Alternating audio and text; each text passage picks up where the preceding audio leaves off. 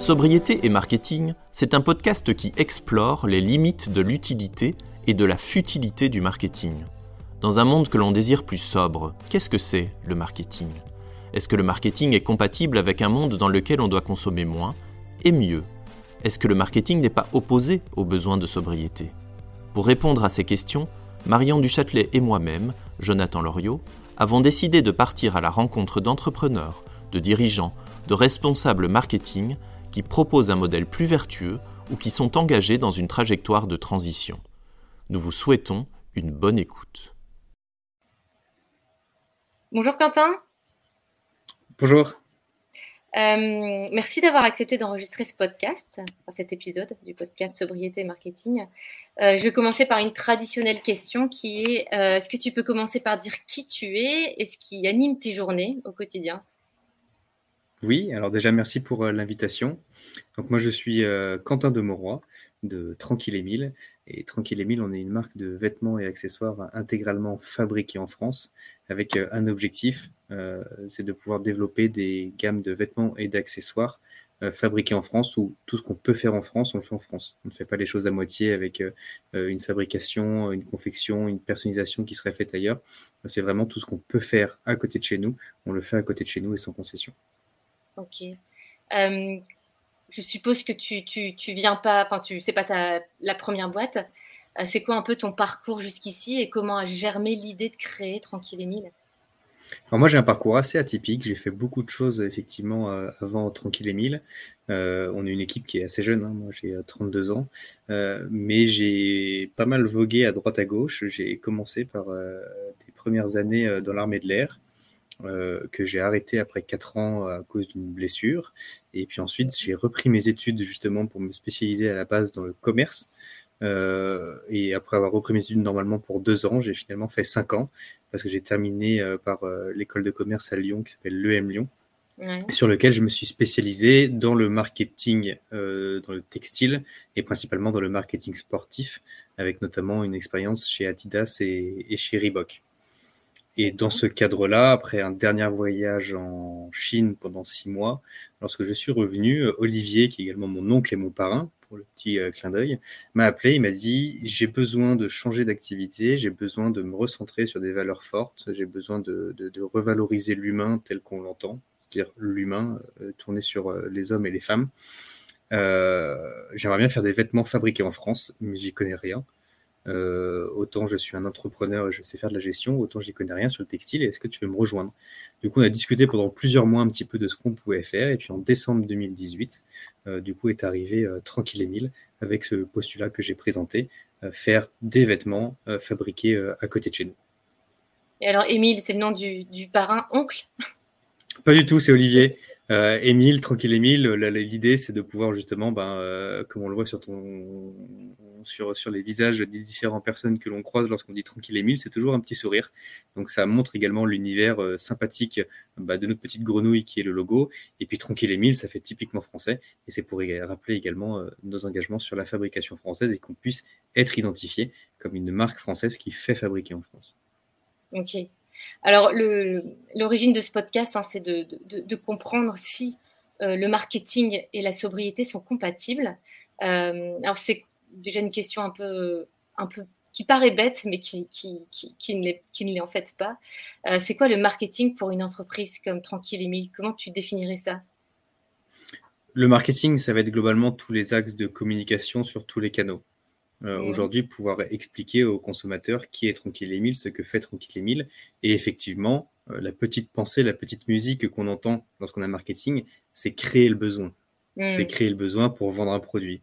Euh, typiquement, aujourd'hui, le marketing est né pour que lorsque tu vas marcher dans la rue, lorsque tu vas aller sur un moteur de recherche, lorsque tu vas visiter un site ou aller quelque part, que tu puisses être confronté justement au marketing et l'effet du marketing, de se dire j'avais pas forcément l'idée aujourd'hui de découvrir euh, cette expérience, de m'acheter ce produit, mais par contre, mon besoin a été créé parce que justement, été mis face à face à ce marketing. Aujourd'hui, on pourrait dire que la définition du marketing, ça serait créer ce besoin euh, par justement bah, une publicité. Et dans publicité, on peut entendre publicité euh, digitale, physique, newsletter, emailing, voilà, on va dire dans le sens très large. Alors justement, créer le besoin, est-ce que c'est quelque chose que la publicité ne devrait plus faire? Dans le sens où bah, voilà, on, est sollicité partout, on s'achète des choses sans qu'on en ait eu besoin avant d'avoir vu la pub ou la newsletter ou quoi que ce soit. Est-ce que du coup, c'est pas un peu contradictoire avec le fait de, consommer moins, enfin, de devoir consommer moins? Bah, Sur la définition très scolaire, justement, qu'on a, qu'on a abordé là, effectivement, ce serait euh, complètement à l'inverse, le contre-pied aujourd'hui de ce qu'on entend. Euh, mm. Sobriété, serait euh, complètement l'opposé justement de marketing, du marketing et, de, ses effets. Donc ça, ça serait, on va dire, la problématique de base, de se dire qu'à chaud, on entend marketing sobriété, euh, on entend marketing publicité, vente, acheter des produits qu'on n'a pas forcément besoin de façon utile. Pour autant, si on retourne le problème dans l'autre sens, aujourd'hui, sans marketing, qu'est-ce qui va montrer que mon produit est meilleur, dans le sens meilleur pour cette sobriété, qu'est notre produit. Et c'est là où, on va utiliser justement, nous, le marketing et la publicité à des fins plus vertueuses, euh, de se dire que si aujourd'hui, nous, on ne fait pas de marketing, on n'aurait euh, aucune possibilité justement de mettre en avant nos engagements. À l'inverse, si demain, euh, je, à l'inverse, demain, je te dis effectivement, tu as besoin, enfin, tu veux t'acheter toi un t-shirt, bah, tu vas aller sur les grands noms de, la mode, avec euh, globalement, dans, beaucoup de, cas, euh, un t-shirt qui sera euh, fabriqué plus loin, voire même à des milliers de, kilomètres. Si demain on n'a pas justement les armes du marketing pour te dire que nous, notre t-shirt est certes plus cher, mais par contre il va correspondre justement à ces éléments de sobriété, on ne pourrait pas le faire. Mmh, donc tu utilises le marketing plutôt pour de la notoriété? Histoire de faire connaître ta marque pour, pour euh, qu'elle gagne des parts du marché dans un, dans, un, un, secteur de fashion plus propre que de la fast fashion, j'imagine. Exactement. Oui, oui. Donc c'est vrai que quand on entend marketing, aujourd'hui, on entend marketing, on pense tout de suite digital. On pense tout de suite euh, aux ads, à Facebook, euh, Google, Instagram, Pinterest, voilà, toutes les, toutes les campagnes auxquelles on peut être confronté. c'est parfois un peu plus simple justement de remettre dans le sens physique. Typiquement, ce qu'on explique, nous, lorsqu'on fait un salon, un salon, c'est également une opération marketing. Lorsque quelqu'un s'arrête sur notre stand, bien sûr qu'on a envie qu'il achète un de, nos produits sur notre stand parce qu'aujourd'hui, on a besoin de vivre et on a besoin de gagner de l'argent pour pouvoir développer nos engagements et développer des nouvelles collections. Pour autant, si demain, il quitte ce stand après avoir échangé avec nous et avoir compris ce que l'on faisait, avoir compris pourquoi nos produits effectivement étaient plus chers, mais pourquoi ils correspondaient aujourd'hui à des exigences environnementales et sociales, et ben 90, 90% du chemin est fait parce que si demain il aura besoin de s'acheter un t-shirt, ben il comprendra comment l'acheter et il comprendra où l'acheter. Donc le marketing aujourd'hui, c'est vraiment pour pouvoir changer justement le paradigme de la consommation, euh, le postulat de dire je veux acheter un produit le moins cher parce que c'est un produit qui va être utile parce que j'ai le besoin, c'est assez limite aujourd'hui, et de dire ok j'ai un besoin, comment aujourd'hui ce besoin je peux le transformer en consommation responsable avec un acte d'achat qui soit raisonné. Alors, c'est comme ça, vous communiquez dans vos messages. Donc, tu, parlais euh, de que vous activez différents leviers, aussi bien le site, des, salons, des newsletters, etc. Tu, tu, prends quel axe de communication, justement, pour essayer de transformer cette façon d'acheter? Nous, on vend beaucoup de, vêtements, du coup, enfin, on n'a même que des vêtements et, une gamme, une gamme d'accessoires également. Bien évidemment que le visuel a sa force. C'est-à-dire qu'aujourd'hui, on a besoin de visuels qui va justement ben, euh, montrer ce, créer cette envie, créer ce besoin. Pour autant, nous, on ne publie jamais un visuel sans éléments textuels qui vont permettre de replacer le produit justement dans son univers. Aujourd'hui, mmh. typiquement, si on, est une marque e-commerce à 70%, 70% de, notre chiffre d'affaires est e-commerce, avec effectivement euh, plusieurs campagnes qui sont mises en place sur, euh, sur Facebook et Instagram et, Google. Aujourd'hui, on va pas simplement mettre un pull exemple, avec marqué euh, OK, découvrez euh, mon pull euh, de telle ou telle taille. Découvrez nos gammes de pulls fabriqués en France localement, qui fait qu'aujourd'hui, lorsque tu vas être confronté à cette publicité, bien évidemment que le, sens final, c'est de pouvoir acheter ce produit, mais c'est également pouvoir y revenir lorsque ton besoin, toi-même, tu l'auras, tu l'auras créé. Donc nous, on est beaucoup plus sur des éléments de langage, des éléments d'univers, plutôt que de créer le besoin instantané chez le client.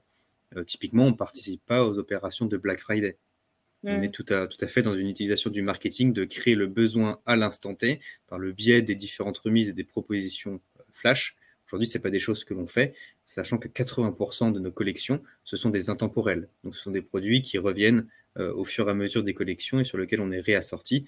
Donc, des produits qu'on ne va pas euh, brader, parce que euh, le produit, qu'on l'achète aujourd'hui, demain ou après-demain, il sera toujours disponible. Donc, on n'a pas besoin de vider nos stocks par des opérations flash. Donc, du coup, tu disais que s'il n'y a pas le Black Friday, vous, faites quand même des soldes de manière globale ou... Tout à fait. On fait des soldes et, justement, à, titre marketing, ces soldes, on leur a donné un nom, on les a appelés les responsoldes. Les responsoldes, pourquoi? Parce que l'essence des soldes, c'est de pouvoir justement euh, vendre les derniers produits restants d'une collection qui est vouée à disparaître. Euh, nous, aujourd'hui, on a un problème de stockage, par exemple. On a un problème également de rotation des différents produits.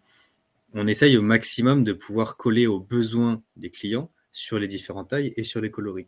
Pour autant, on n'est pas des magiciens et on est encore moins devins. On ne peut pas savoir que ça va être euh, telle taille M euh, sur le t-shirt blanc qui va se vendre tout de suite et que tel autre coloris euh, va se vendre beaucoup moins et sur lequel on aura un taux de sortie qui sera très faible. Donc on va utiliser les soldes justement avec l'essence des soldes de se dire qu'un produit en fin de vie sur lequel il ne me reste que quelques quantités, c'est un produit qui reste sur une étagère, qui est difficilement vendu parce qu'il a moins fonctionné, euh, et qui me reste sur les bras. Et donc techniquement qui représente également une, immobilisation en trésorerie parce que c'est un produit que j'ai fabriqué, donc que j'ai payé auprès de mes différents euh, tricoteurs, teinturiers, ateliers, etc. Euh, et sur lequel on a également besoin de pouvoir récupérer notre mise pour pouvoir développer de nouveaux produits. Donc on a remis justement les responsoldes, ce sont des soldes raisonnés sur une sélection de produits qui ne va pas revenir chez Tranquille les et sur lequel techniquement j'ai besoin de me débarrasser de vendre ce produit définitivement pour pouvoir amener les nouvelles collections qui normalement se veulent chaque année de plus en plus intemporelles. Sauf que euh, un accident peut arriver et on a parfois des références sur lesquelles on a des autres sorties qui sont beaucoup plus faibles qu'imaginées et, euh, on s'aperçoit qu'ils ne fonctionnent pas. Hmm. Mais justement, là, tu, disais que parfois vous aviez du coup des problèmes de stock qui amenaient à faire des responsoldes. Euh, comment vous jugez chez Tranquille Émile la quantité qu'il faut acheter? C'est très compliqué, mais aujourd'hui, euh, on, essaye de mettre en, place différents outils de mesure euh, pour avoir une idée, on va dire, de notre croissance annuelle. Une idée de ce qu'on a vendu euh, sur l'année 2023 et de ce qu'on pourra vendre, par exemple, sur l'année suivante. à partir de là, on arrive justement à coller à la demande. Si je prends l'exemple, par exemple, de la fin d'année 2022, début décembre, on était en rupture sur 75% de notre collection automne-hiver. Donc c'est à la fois une réussite, parce qu'on a vendu ce qu'on a, ce, on a, on a, pu vendre, ce qu'on a mis en place, justement, on n'a pas surcommandé. Pour autant, on aurait pu se dire également qu'on aurait pu plus commander. Mm. Mais on essaie de garder justement le côté positif, de dire, OK, ce qu'on a sorti, ça avait du sens au moment où on l'a sorti. Ça a trouvé justement la clientèle qui avait besoin de consommer local et responsable et d'avoir des pulls chauds. Hein. Euh, typiquement, si on revient à la sobriété, c'est également euh, la sobriété bah, énergétique. Euh, on avait plus froid dans les bureaux ou chez soi cet hiver. Comment on s'équipe, plutôt que de monter le chauffage, mettre un bon gros pull en laine qui est fabriqué à côté de chez soi, ça a d'autant plus de sens. Et une, des réponses pour gérer les stocks, il y a des marques qui vont sur de la précommande. Qu'est-ce que tu penses ça de la précommande? Ça pourrait s'envisager ou non? La précommande, c'est très vertueux, effectivement. nous, l'inconvénient qu'on a aujourd'hui sur la précommande, c'est nos gestions de commandes.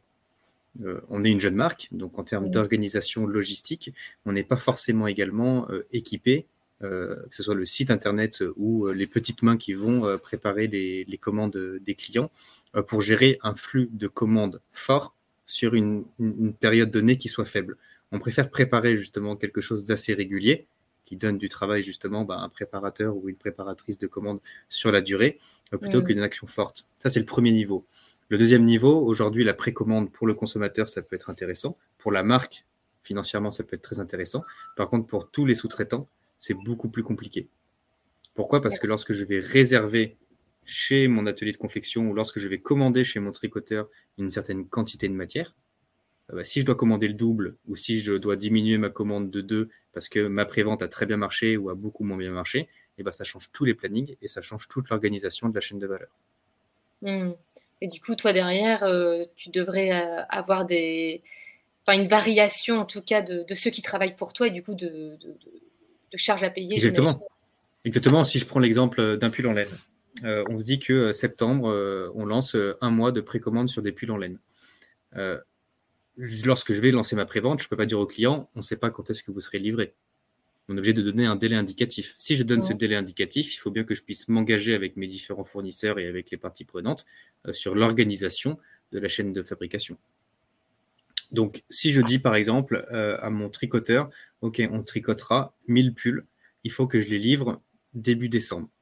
Il va s'organiser en conséquence pour pouvoir justement avoir suffisamment de travail et avoir justement la réservation de la ligne pour Tranquille et 1000 sur une période donnée pour pouvoir livrer en décembre.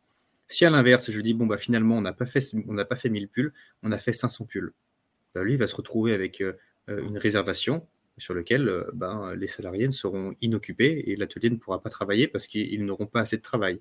À l'inverse, si je leur dis bah, finalement il ne m'en faut pas 1000, euh, il m'en faut 2000, j'ai expliqué aux clients qu'on les livrait en décembre, bah, l'atelier il n'a pas réservé justement euh, suffisamment de temps pour pouvoir fabriquer les pulls. Peut-être qu'on aura des ruptures de matière et du coup il faut pouvoir assurer justement dans, de, ces deux côtés. Et aujourd'hui, la réalité fait que nous, on n'est pas organisé pour le faire correctement. On pourrait le faire, mais on n'est pas organisé correctement. Tu penses que les marques qui le font, ils sont organisés d'une autre manière? Tout à fait. C'est, ben, on le voit aujourd'hui que beaucoup de marques qui font de la prévente ne font que de la prévente. Ouais, tu peux pas faire les deux, c'est ça que tu veux dire? Je, si, bien sûr que si, les, deux sont tout à fait possibles, euh, sauf que c'est un investissement financier et un investissement en termes de temps qui est totalement différent de ce que l'on fait. D'accord, ok. Euh, Nous, aujourd'hui, pour te dire, on gère à peu près 150 références. On gère 150 références, hommes, hmm. femmes et enfants, avec euh, de la chaussette euh, jusqu'à la casquette, en passant par euh, le pull, la doudoune, le sweat, le t-shirt, le polo. Potentiellement, on pourrait se dire que demain, on essaye de s'organiser pour avoir quelques références en prévente. Pour autant, bah, effectivement, ça change totalement notre façon de travailler sur ces collections-là. Et c'est un truc que vous envisagez ou non? Pas pour le moment. Bien sûr, non, bien, on, reste ouvert effectivement à toute évolution de, presque de notre business model, parce que c'est un business model qui, change. Aujourd'hui, c'est des vrais partenariats à trouver on essaye vraiment de valoriser l'humain, nous, sur tout ce qu'on fait et sur la chaîne de valeur. Euh, demain, moi, je ne peux pas imposer à mon atelier, bah, vous aurez deux fois moins de quantité à faire ou deux fois plus de quantité à faire. Mm. Donc, c'est des vrais partenariats, c'est des vraies collaborations à avoir euh, pour justement bah, organiser la chaîne de valeur, que tout le monde y trouve son compte. De la même façon que je ne vais pas dire à, une personne externe, euh, bah, vous vous débrouillez, vous recrutez 10 personnes, vous assumez seul le risque du recrutement pour pouvoir assurer ma collection en temps donné. Mais est-ce que l'année prochaine, j'aurai la même réussite et je ferai autant de vêtements et est-ce qu'il n'aura pas surrecruté Cette question, on ne peut pas lui laisser seul, euh, seul de son côté. je comprends bien le dilemme. Euh, est-ce que tu, vous utilisez chez Tranquille Emile des, techniques de marketing euh, qui, à mon sens, poussent quand même à la surconsommation? Tu sais, c'est par exemple des techniques de email d'abandon de panier, de retargeting suite à une visite sur ton site web ou même des emails d'anniversaire Est-ce que vous utilisez des techniques comme ça Oui, globalement, on utilise, je pense, une grande partie de ces opérations. Euh, le retargeting, à mon sens, bien sûr que c'est du marketing, mais est beaucoup plus vertueux aujourd'hui euh, que de lancer une campagne ads euh, à tout va. Pourquoi? Ça veut dire que si aujourd'hui tu as visité mon site et que tu, as potentiellement été intéressé par un ajout au panier, par un clic sur un produit ou autre, c'est que techniquement ton besoin, tu l'as quelque part au bout de ta tête. Pourquoi est-ce que tu n'y es pas allé? Il peut avoir une question de prix, il peut avoir une question de réassurance, euh, il peut avoir une question de disponibilité, de coloris, de taille ou autre. Et aujourd'hui, on essaye justement de pallier à, ces petites défaillances qu'on peut avoir, sur un achat e-commerce euh, par le biais, bah, par, exemple, de la relance de panier abandonné. OK, on vous rappelle où est-ce que sont fabriqués nos vêtements. On vous rappelle les moyens de paiement que vous avez à disposition. On vous rappelle que 80% ce sont des intemporels. Donc, si vous n'avez pas trouvé votre taille, et bien peut-être que dans deux semaines, elle sera de nouveau disponible sur le site pour que les gens puissent garder une petite case au coin de leur tête, tranquille et mille. Et lorsqu'ils se disent euh, demain j'ai besoin de m'acheter un t-shirt et je ne veux plus acheter un t-shirt qui est fabriqué à 8000 km, et, ben tranquille et mille, je sais qu'ils sont là et je sais qu'ils me proposent telle facilité de paiement, euh, telle mise en place de la livraison ou autre. Ok, donc c'est des, des, choses que vous proposez, mais ton objectif derrière, c'est que euh, c'est pas forcément en fait qu'ils achètent. Bon, alors j'imagine que si, c'est quand même qu'ils achètent chez, toi, bien évidemment, mais c'est surtout qu'ils gardent la marque dans la tête euh, quand ils voudront passer à l'action. Tout à fait. On, a, on a un, véritable frein lié au, coût du produit. Comme, euh, comme je disais, on fait tout fabriquer en France. Donc effectivement, euh, on a un produit qui est bien plus onéreux que de la fast fashion, qu'une doudoune achetée dans une grande enseigne ou, ou dans les magasins, on va dire, traditionnels. l'acte d'achat, ça va être un acte d'engagement aujourd'hui, auquel les gens vont dire qu'ils vont s'acheter un produit plus cher, mais ça veut dire qu'ils vont sûrement faire une concession, soit sur un autre produit, mm. soit sur des vacances, soit sur de l'alimentaire, soit sur une expérience à vivre avec, avec quelqu'un. à partir de là, on veut lui expliquer pourquoi. Et effectivement, c'est un acte engagé, c'est un choix de consommer. Euh, chez Tranquille Emile, on achète très peu sur un coup de tête. étant donné qu'on est sur, euh, sur des paniers moyens qui sont plus élevés et du coup moins abordables, c'est un acte qui est beaucoup plus réfléchi. Aujourd'hui, on veut que le client s'engage. Bah, il s'engage pour valoriser bah, l'emploi à côté de chez lui, euh, la maîtrise de, l'empreinte carbone par rapport à l'empreinte carbone qui est générée sur une fabrication qui est faite en Asie. Et cet acte engagé, aujourd'hui, il passe uniquement si on arrive à faire passer le message. Et aujourd'hui, faire passer le message, c'est s'appuyer sur du marketing. Tu parlais du, prix, enfin, des paniers moyens qui étaient plus, plus élevés, du coup, peut-être moins abordables. Euh, il y a une question que je me pose beaucoup, c'est que quand on a un modèle comme ça, en voulant consommer, euh, enfin fabriquer en tout cas localement, euh, forcément le prix est beaucoup plus cher qu'en fast fashion, c'est une évidence du coup, la question que je me pose, c'est euh, qu'il y a des tas de personnes en France et euh, partout dans le monde d'ailleurs, qui ne peuvent pas s'offrir des t-shirts, des doudous à un prix euh, comme ça. Le, dilemme, c'est comment on fait en fait pour emmener tout le monde dans une communication, dans, dans, une façon de consommer plus responsable. Eh ben, c'est justement faire un arbitrage sur ces modes de consommation. Donc c'est la théorie un peu de, faire prendre conscience que acheter comme ça, c'est renoncer à autre chose. Oui, en partie. Euh, mais c'est aller dans un monde plus vertueux. Euh, si je prends moi mon exemple personnel, euh, en tant qu'homme, un t-shirt blanc, c'est le t-shirt indispensable, obligatoire dans son dressing. Et on n'a pas qu'un seul t-shirt blanc. On en a facilement, en tout cas moi j'en ai eu facilement 3, 4, 5, parce que c'est des t-shirts en été qu'on passe vite. Euh, c'est des t-shirts qui pèlent rapidement leur couleur. C'est des t-shirts qui se déforment facilement parce que si on les porte plus souvent, on les lave plus souvent. Donc plutôt que de m'acheter euh, finalement euh, fast fashion, je vais le payer entre 20 à 30 euros mon t-shirt, plutôt que de m'en acheter 3-4.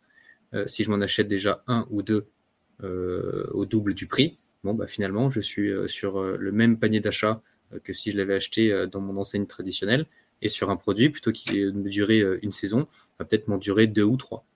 Donc c'est sûr que c'est, on va dire, un, achat sur le compte qui est plus douloureux à faire passer parce que ça peut être un, plus gros panier. Euh, par contre, effectivement, est-ce que je préfère euh, payer euh, un panier moyen régulièrement ou un gros panier une seule fois tous les deux ans, par exemple?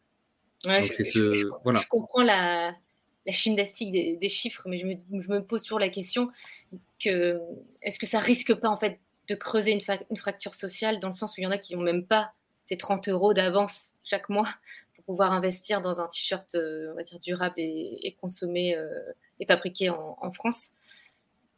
Moi, j'adore, j'adore hein, ce, modèle-là, mais je me pose juste la question, à mon avis légitime, qui est bah, est-ce que en fait ces modèles-là risquent pas quelque part de continuer à creuser une, une, fracture sociale Non, je suis moins d'accord sur ce point, dans le sens où après il y a une notion de régularité.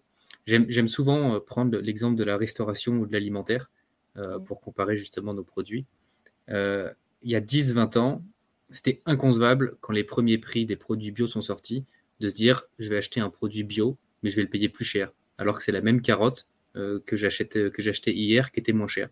Pour autant, aujourd'hui, il est devenu normal de faire attention à ce qu'on met dans l'assiette. Aujourd'hui, je connais très peu de monde qui me dirait non, je ne regarde pas mon étiquette, euh, où est-ce que, euh, d'où vient ma viande, d'où vient mon légume ou autre.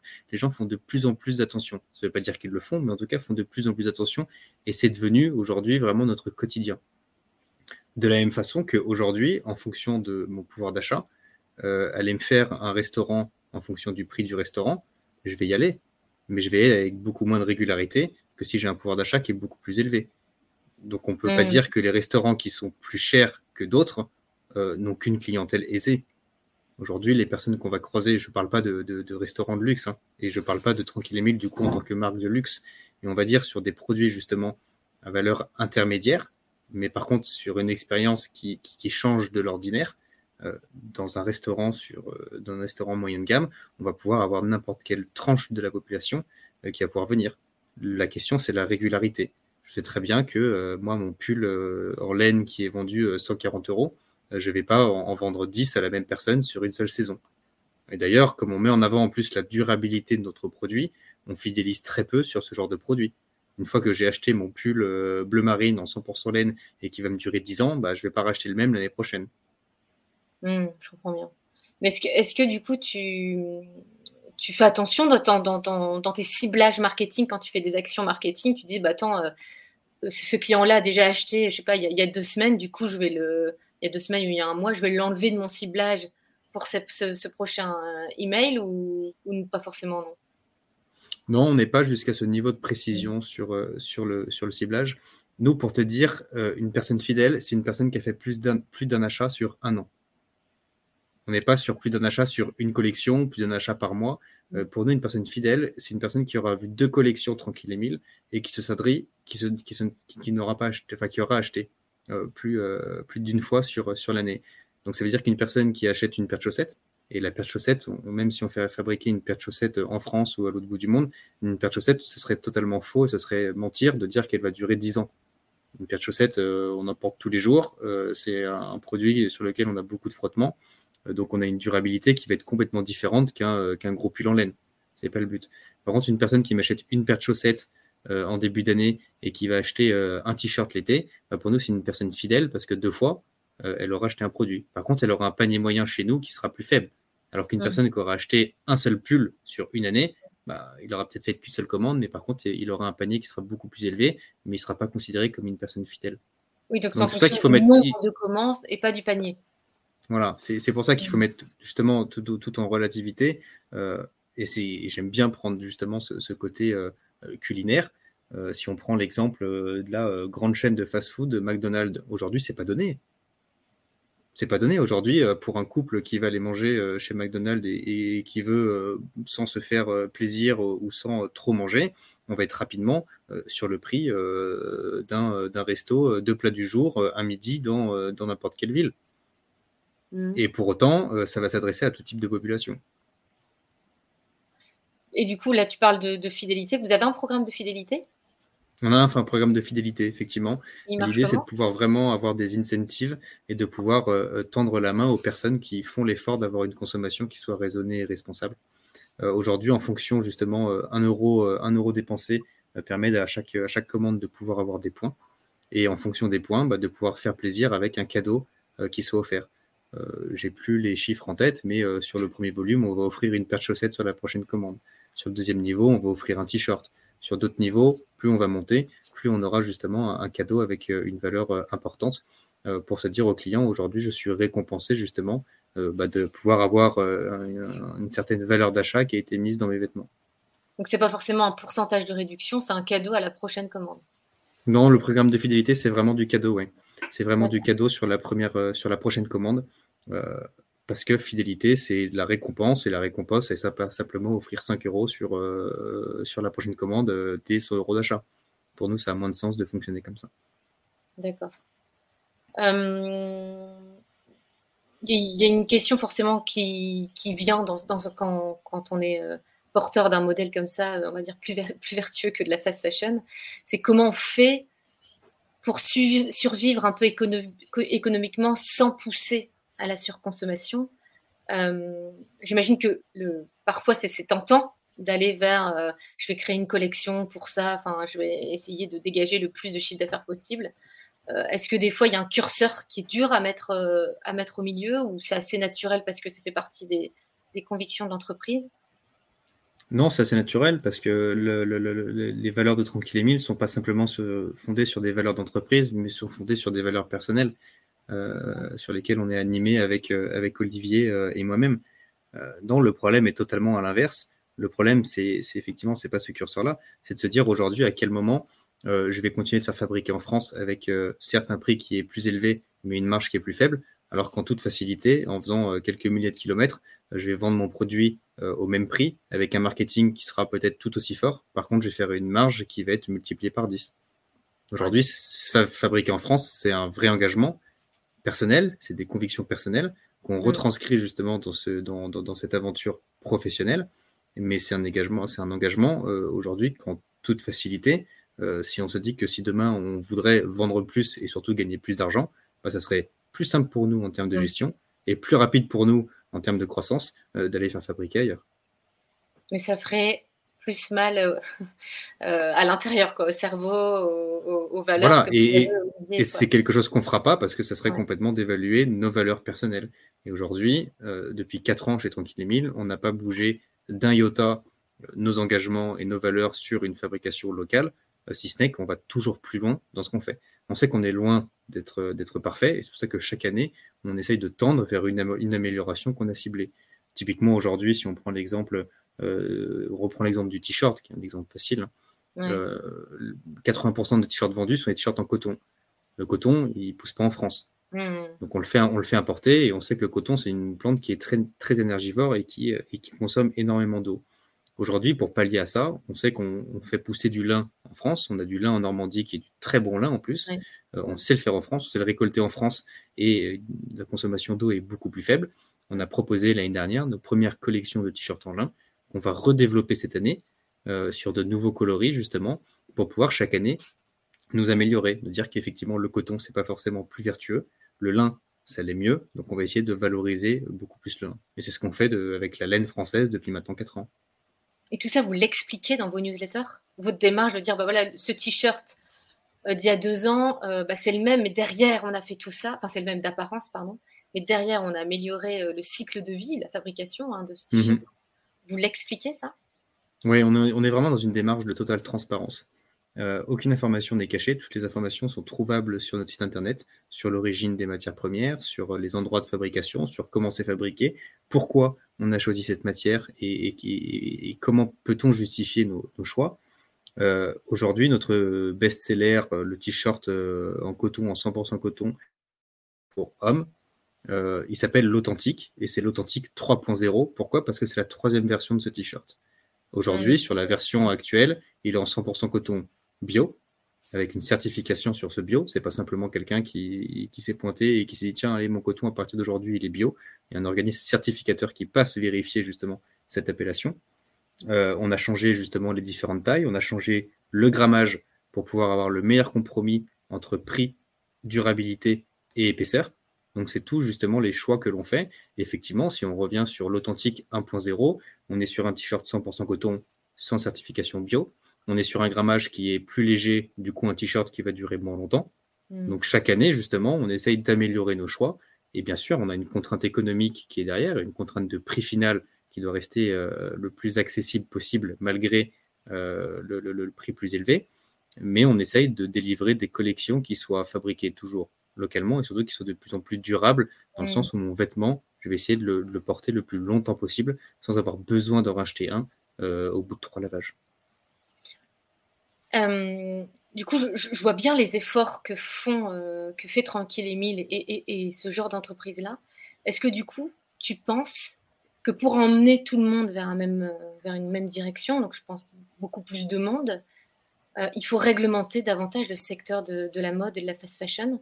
Que tu penses qu'à un moment donné, bah, vous, c'est bien euh, ce, mode d'entreprise-là avec un modèle vertueux, vous pouvez faire ce que vous pouvez faire à votre échelle, mais est-ce que tu penses que pour emmener plus de monde, il faudrait réglementer davantage Oui, après, euh, effectivement, il y a toujours le pour et, le contre. Bien évidemment que moi, à mon niveau, en tant que Tranquille Émile, euh, j'aurais besoin d'une réglementation là-dessus. Mais si on dit réglementation, si on prend le problème dans l'autre sens, on parlait des, classes euh, moins aisées et qui ont plus de difficultés pour s'acheter des nouveaux vêtements.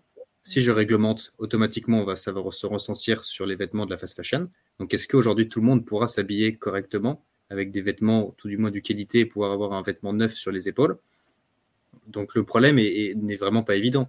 À mon niveau professionnel, je dirais oui, parce qu'on veut valoriser la fabrication française au niveau de toutes les personnes qui ne peuvent pas s'habiller et fabriquer en France, si on le réglemente, ça veut forcément dire qu'on risque d'avoir une explosion euh, des coûts. Donc euh, aujourd'hui, nous, la première chose que, l'on souhaiterait, par exemple, ce serait déjà de pouvoir avoir un premier geste de la part de la commande publique. Rien que ça, ce mmh. serait déjà un effort et un soutien euh, qui, serait, qui, serait, qui serait puissant. Ce serait déjà un, un vrai signal, outre que des discours, ce serait un signal très opérationnel de dire qu'aujourd'hui, toute la commande publique euh, équiper les collectivités, euh, etc., euh, avec des vêtements, avec des, des, des, des produits d'image qui soient fabriqués en France. ce serait déjà une grosse partie du chemin qui serait parcouru avant la réglementation totale du marché. Mais tu ne penses pas qu'en réglementant le marché, bah, ça poussera l'État à, résoudre cette question de pouvoir d'achat dont tu parlais tout à l'heure c'est, une question qui est, vaste, mais aujourd'hui, si on réglemente, les marques qui aujourd'hui font fabriquer à l'étranger, pourquoi elles font fabriquer à l'étranger? Pour une question de marge.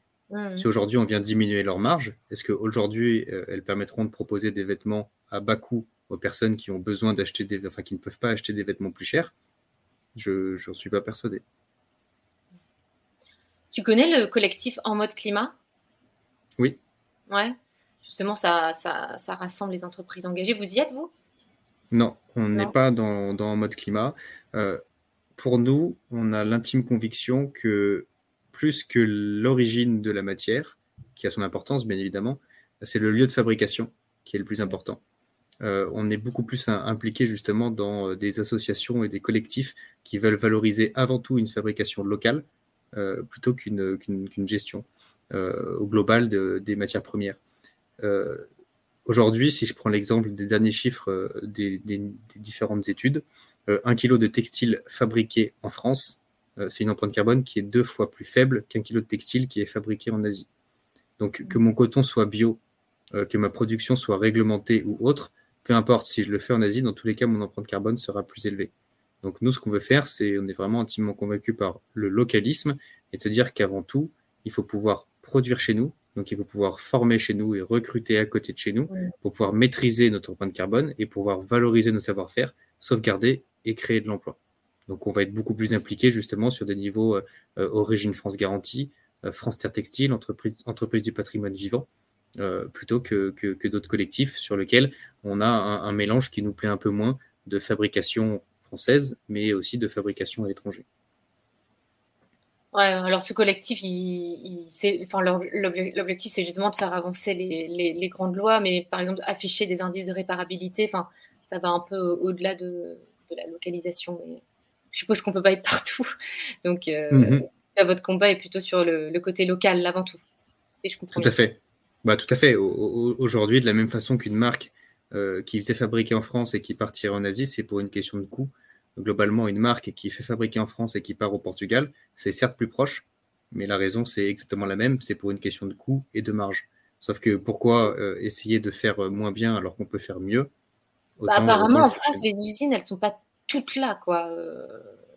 Alors sur tous les produits non, mais effectivement sur du, sur, du produit basique, pas dans le sens péjoratif de basique, hein, sur du produit basique dans le sens intemporel, euh, sur du t-shirt, du sweat, du sweat capuche, du pull, des chaussettes, des casquettes, des polos, tout ça ce sont des produits qu'on sait faire en France et, ce sont des produits euh, qu'on sait faire en quantité en France. Donc les arguments de réactivité, de productivité, de capacité de production ne sont pas forcément bons et quand aujourd'hui on voit qu'un polo fabriqué en France est vendu au même prix qu'un polo fabriqué au Portugal, la seule différence entre les deux, ça va être une question de marge et une question d'impact sur la planète. Ouais, pas facile. C'est tout un arbitrage, effectivement, après, entre, entre, entre, l'économie de, de l'entreprise et l'économie euh, du territoire. Ouais, mais je dis pas facile parce que c'est que quand on est une jeune marque et qu'on veut fabriquer en France, et qu'on se rend compte qu'en fait, on aura une petite marge et du coup, on ne sera pas se payer à la fin du mois, pas forcément des salaires mirobolants du tout, hein, mais des, bah, des, fois, en fait, même en fabriquant en France, le fait de se payer n'est pas possible. Donc, c'est pour ça que je dis que c'est pas facile. Dans le mhm. sens où quand on monte une marque, bah, l'objectif premier d'une entreprise, c'est de payer tout le monde à la fin du mois. Et même parfois, quand on ne fait que deux et qu'on commence avec, j'imagine, 500 casquettes, enfin, je dis n'importe quoi, euh, bah, cette marge ne suffira même pas à, se, à, à payer tout le monde ou juste deux, trois personnes. Quoi. Mhm. Alors, on en revient à la problématique du marketing, où le marketing a un coût. Euh, aujourd'hui, si les produits justement également de, toute la fast fashion sont plus chers, c'est parce qu'on a des coûts marketing qui sont exorbitants. Aujourd'hui, pouvoir justement tirer une rentabilité du Made in France, c'est aussi avoir une vraie maîtrise bah, du coût marketing et mm. d'accepter euh, de parfois faire un peu moins de marketing et du coup d'avoir des frais euh, un peu plus faibles sur le marketing en tout cas, et sur la marge globale, justement, bah, pouvoir se dire que ma marge, elle est tirée non pas sur, euh, sur mon marketing, mais elle est tirée sur la qualité de mon produit, sur la qualité de la matière. Hmm. Mais il y a des marques qui sont euh, hyper, euh, hyper convaincues et qui refusent même dans leur stratégie marketing de donner un centime aux GAFA et qui du coup n'activent pas Google, Facebook, Mhm. etc. Tout à fait, oui. Vous êtes, vous, non, vous, vous en êtes, vous acti- enfin, Non, vous- non, non, nous, nous, oui, nous on le fait. euh, Ouais. Dans le sens, c'est si effectivement on ne va pas voir le grand public, euh, on ne connaîtra jamais les engagements de Tranquille Émile et du coup, on ne pourra jamais comparer l'impact de son vêtement fabriqué à 8000 km ou l'impact d'un vêt- d'un vêtement fabriqué à côté de chez nous. Ce que, ce Mm. que je disais, bien sûr que notre vocation c'est de vendre, sauf que si aujourd'hui la personne elle a déjà conscience de l'impact de ce qu'elle porte sur les épaules, c'est c'est gagné. c'est 90% du, du- du chemin qui est, qui est, qui est parcouru. On ne veut pas dire que la personne, et moi le premier aujourd'hui, euh, sur, sur ma consommation, je n'achète pas forcément uniquement fabriqué en France. Par contre, j'ai conscience de l'impact que ça a, et, et- et dans ma démarche d'achat, je vais faire attention. Ouais, du coup, tu as un réflexe à chaque fois que tu achètes un truc, c'est de regarder où c'est. Exactement. Et, et surtout, on connaît les petits pièges. On reconnaît les, les- les petits pièges de se dire, OK, euh, ça effectivement, il y, a un- il y a un léger flou et ça me plaît moyen. Euh, Ça effectivement, c'est juste entreprise française ou c'est Mm, juste logoté euh, bleu, blanc, rouge. Et si on hors parler euh, fabriqué en France, hein, ça c'est juste, euh, il y a une petite étiquette verte avec marqué euh, coton bio. Sauf qu'un coton bio qui serait récolté en Syrie par des mineurs et sur des financements un petit peu occultes, il, a peu, il, a, il est peut-être bio sur le papier, mais il est plus du tout éthique ce coton. Et ouais, on aurait pu faire aussi un, un épisode de podcast de- sur les labels et, et la confusion euh, pour les citoyens. Euh, mais Exact. ça serait, euh, Il y a beaucoup de choses, il y a beaucoup de choses à dire et effectivement, on, on- on- on a des convictions et c'est et tous les projets, que ce soit euh, au Portugal, on a parlé du Portugal, hein, mais au Portugal sur du coton bio ou autre, tous les projets euh, apportent une petite pierre à l'édifice euh, à partir du moment où chacun veut œuvrer pour une consommation qui soit plus responsable. Chacun après met ses curseurs où il le veut, mais en tout cas, si on arrive à avoir justement une marche en avant de tout le monde et, et- et un vrai élan, ce sera déjà, ce sera déjà très beau et une, belle partie de gagner. Alors, on, parle beaucoup d'impact écologique, euh, parfois au risque d'oublier l'impact social. Euh, Est-ce que chez Tranquille le, le social a, de l'importance? Alors, je l'entends bien, euh, surtout quand vous, euh, par exemple, euh, créez des t-shirts en coton, même si vous, voulez privilégier, privilégier le lin, mais j'imagine que euh, ceux qui récoltent le coton, vous faites attention à qui ils sont. Euh, ma question, elle est plutôt sur la, le, l'image, la communication, le marketing, encore une fois. Est-ce que vous dites, bah, tiens, on, on va faire en sorte que quand on promeut nos vêtements, euh, bah, ça inclut tout type de personnes, de tout type de culture, euh, tout type de diversité, etc. Et est-ce qu'on va proposer des très grandes tailles, euh, là où la fast fashion parfois s'arrête au XL Oui, nous aujourd'hui, on essaie d'être le plus inclusif possible. Mm. Inclusif au sens très large. Euh, à la base, l'inclusion, c'est euh, l'insertion de personnes en situation de handicap. Aujourd'hui, Mm. on a à peu près euh, 80% de nos suites, sous à capuche et t-shirts qui sont fabriqués par des personnes en situation de handicap. L'avantage de faire fabriquer en France, c'est qu'on peut vraiment se focaliser sur l'humain avec euh, les conditions de travail qu'on connaît euh, en France, avec l'interdiction du travail des enfants, avec euh, euh, bah, la retraite dont on parle actuellement, avec euh, la protection qu'on qu'on qu'on connaît. Euh, donc ça, c'est sur la partie justement d'inclusion des personnes en situation de handicap. On travaille également avec des ESAT. Euh, Aujourd'hui, nous, on propose jusqu'à 7 tailles sur nos produits. Euh, on peut aller du euh, double XS au double XL. On a tout à fait conscience que ce n'est pas suffisant. Pour autant, nous, aujourd'hui, on fait le maximum pour pouvoir développer des tailles au fur et à mesure sur notre collection. Effectivement, quand on voit que beaucoup de marques proposent SML, XL, proposer cette taille, ça fait une sacrée différence en termes de logistique et ça fait une sacrée différence en termes de production à l'atelier. Euh, L'idée, c'est de pouvoir proposer justement des nouvelles tailles euh, un petit peu à, chaque collection. Sauf que développer une taille, c'est pas, euh, on va dire, un coup de baguette magique et je rajoute 2 cm sur une manche et j'ai gagné une taille. C'est plus compliqué que ça. Et à notre niveau, en termes logistiques, ça a une, vraie incidence sur le stockage et la gestion du, stock, de pouvoir augmenter des tailles. Mais on essaye de, le faire et d'être le, plus large possible. Et aujourd'hui, on est quand même assez satisfait de se dire qu'on arrive jusqu'à proposer jusqu'à cette taille. Ouais, c'est toujours un compromis entre euh, ce qu'on a envie de faire sur le papier et la réalité du terrain. Tout à fait, c'est ça.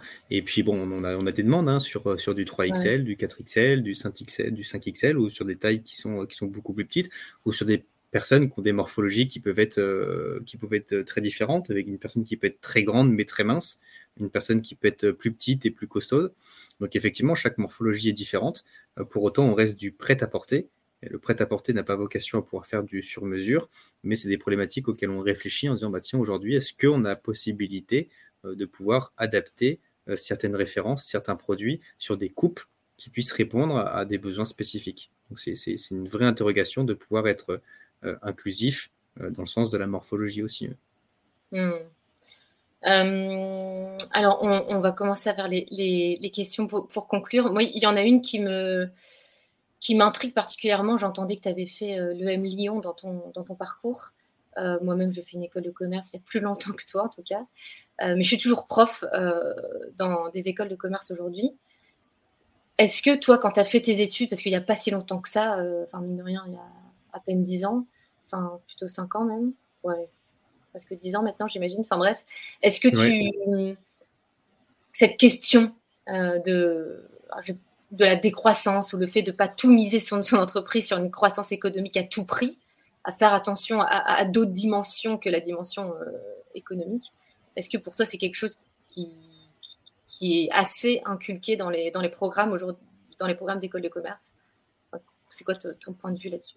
Je oui, je dirais que la notion de, de, développement durable, dans le sens développement durable lié à l'humain, à la planète, euh, au social, etc., euh, y est. Euh, après, c'est plus une vision que l'on va développer dans ces années professionnelles, je dirais. Hmm. Donc, de la même façon que les compétences qu'on va développer et acquérir pendant son cursus scolaire et universitaire sont complètement différentes euh, euh, des, connaissances et des compétences qu'on va développer dans son parcours professionnel. Euh, il y a quatre ans, je m'estimais déjà, on va dire peut-être pas expert, mais en tout cas avoir une bonne connaissance du secteur textile. Si je regarde le Quentin d'il y a quatre ans avec mon regard d'aujourd'hui, je me dis qu'il y a quatre ans, j'y connaissais absolument rien. Et je pense que dans quatre ans, ce sera exactement la même chose pour ma situation d'aujourd'hui. Donc, on peut toujours faire plus. Nous, en tout cas, le M c'est une dimension qui, qui, qui, était, qui était mise en place développement durable dans tous les secteurs, hein, aussi bien dans la finance que le, que le market. Euh, mais, on peut, mais on peut toujours faire plus. Euh, je pense qu'effectivement, des, des, des, des, témoignages de professionnels sont beaucoup plus euh, pertinents parfois que, que des études de cas qui peuvent être un peu moins concrètes. Ok. Quelles sont les, les, les entreprises qui t'inspirent dans leur démarche que, que tu aimerais bien voir dans un podcast comme celui-là? Tranquille Emile non, je, rigole. Euh, aujourd'hui, il y a beaucoup d'entreprises qui, qui, qui, sont, euh, qui, sont, euh, qui sont inspirantes. après, là, comme ça, j'ai pas un nom à, à chaud, Une marque que, tu suis un peu et qui t'intrigue dans leur marketing Comme ça, à chaud, non, je n'en aurais pas une qui, qui, se, qui se démarque. jeudi dernier, on était au Trophée de l'entreprise. Euh, qui est organisée par le Progrès à Lyon. Euh, on a une conférence de Justine Hutto, qui a fondé la marque Respire, cosmétique. Euh, mm. avec un parcours qui est, qui, est, qui est, pareil très inspirant et avec une, vraie volonté de faire fabriquer en France. Euh, donc c'est une dimension marketing sur la communauté, sur des services apportés aux communautés, mm. la communauté qui, qui, qui, interpelle pour le coup. Ok, cool. Et eh ben, je te remercie Quentin pour ton temps. Ben, avec plaisir. Et puis, bah, à bientôt. Ouais, à très vite.